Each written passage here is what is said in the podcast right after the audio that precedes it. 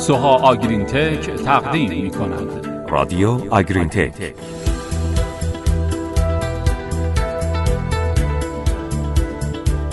به نام خدا سلام روزهاتون پر امید رسیدیم به هفته سی و هشتم از سری پادکست های گروه علمی کشاورزی محسنیان سلام حالتون چطوره؟ در 19 همین روز از بهمن ماه 98 درباره اندازهگیری فیبر فیزیکی مؤثر با شما صحبت می‌کنیم.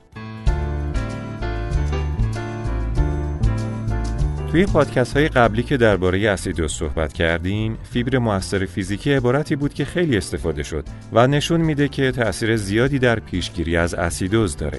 حالا سوالی که مطرح میشه اینه که اصلا فیبر موثر فیزیکی چیه و چطور ارزیابی میشه؟ پس همراه ما باشید.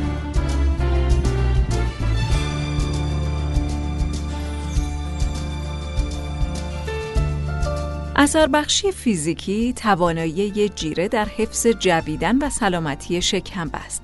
این فاکتور اول توسط میزان فیبر جیره و اندازه ذرات و بعد توسط میزان کربوهیدرات قابل تجزیه مصرفی در شکمبه خصوصا نشاسته تعریف میشه. این موضوع به طور کامل مشخص شده که میزان و شکل فیزیکی فیبر جیره نقش مهمی در تغذیه گاوهای شیری بازی می‌کنند. مثلا قطعات بزرگ جیره به تشکیل سقف شکمبه کمک می‌کنند که به عنوان یک سیستم جدا کننده ذرات در شکمبه عمل می‌کنه و انقباضات اون رو تحریک می‌کنه. همچنین مخلوط شدن مواد با همدیگه و جذب اسیدهای چرب رو هم افزایش میده و در نهایت عبور مواد از شکمبه رو کاملا تنظیم می‌کنه.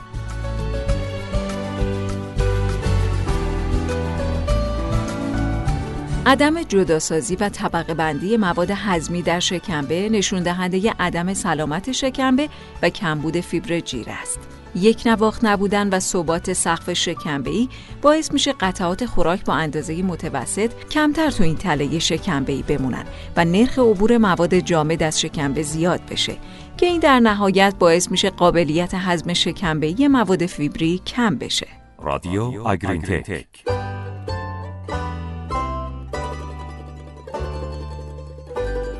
NDF شامل سلولوز، همی سلولوز و لیگنینه که به عنوان فیبر شناخته میشه. کتاب NRC 2001 پیشنهاد کرده میزان فیبر جیره باید در سطح 25 درصد باشه که خیلی پایینه و جیره هایی که حاوی کنسانتره بالا و علوفه پایین هستن هم به این میزان از فیبر می‌رسن. از طرف دیگه چون عبارت NDF جیره فقط به ماهیت شیمیایی فیبر می‌پردازه عبارت مناسبی برای ارزیابی خاصیت فیزیکی فیبر در جیره نیست.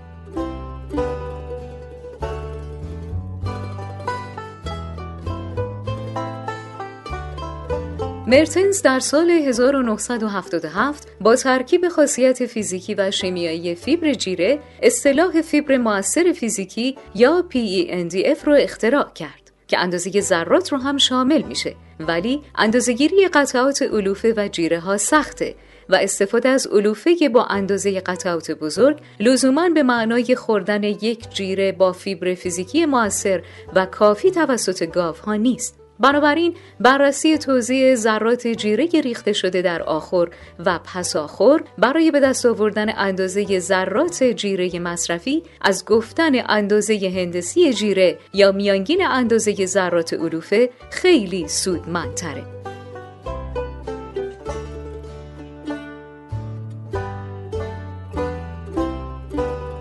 استفاده از علک پنسیلوانیا یه روش مطمئن در اندازهگیری اندازه ذرات خوراکه. با استفاده از این علک میشه خیلی سریع و عملی به ارزیابی توزیع اندازه ذرات خوراک و پساخور در سطح مزرعه بپردازیم بدون اینکه نیاز باشه خوراک رو خشک کنیم. این سیستم دارای سه تا علکه که خوراک رو به چهار بخش تقسیم می‌کنه.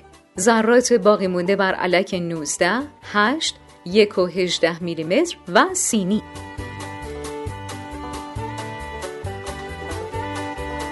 بعد از وزن کردن مواد باقی مونده بر هر علک و تبدیل اونها به درصد میشه توزیع اندازه ذرات رو مشخص کرد. با اندازهگیری توزیع ذرات پساخور در ساعتهای مختلف بعد از خوراک ریزی و مقایسه با توزیع ذرات خوراک اصلی میشه سورتینگ یا جداسازی انجام شده توسط گاوها رو مشخص کرد. این روش برای ارزیابی مدیریت تغذیه‌ای بسیار مفیده.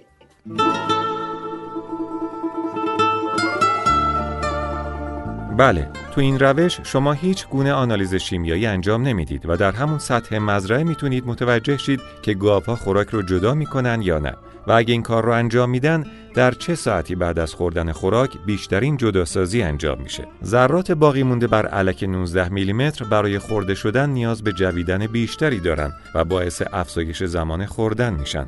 ولی اگر میزان اونها بیشتر بشه باعث میشه تا گاو بر علیه اونها جداسازی انجام بده.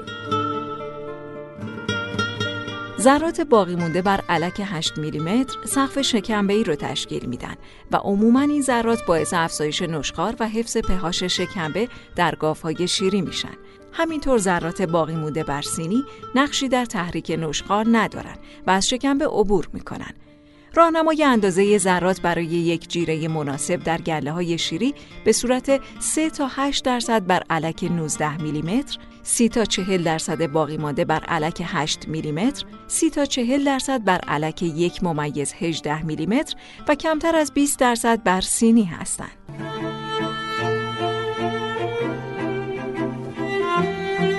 قبلا فرض بر این بود که ذرات بزرگتر از 1.18 میلیمتر از شکمبه عبور نمی کنند و باید حتما نشخار بر روی اونها انجام بشه. اما امروزه ثابت شده این ذرات خصوصا در گاوهای پرتولید از شکمبه عبور می‌کنن و به همین دلیل امروزه از علک چهار به جای یک و میلیمتر استفاده میشه که به نظر منطقی تر و به واقعیت نزدیک تره.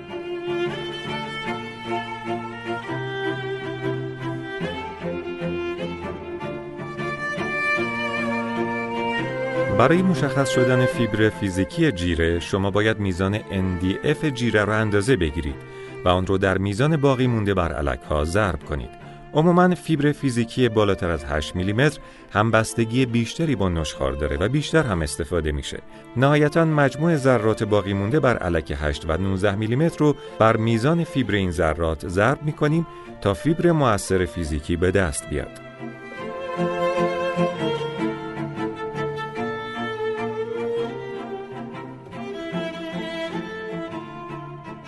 نتیجه کلی این که استفاده از علک پنسیلوانیا یه روش کاملا کاربردی برای اندازهگیری جداسازی خوراک توسط گاوها و همینطور مقایسه جیره های استفاده شده در گله با جیره استاندارده.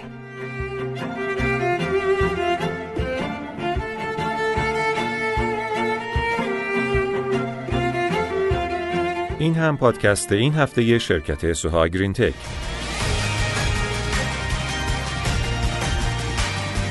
این پادکست با شما درباره اندازهگیری فیبر فیزیکی موثر صحبت کردیم.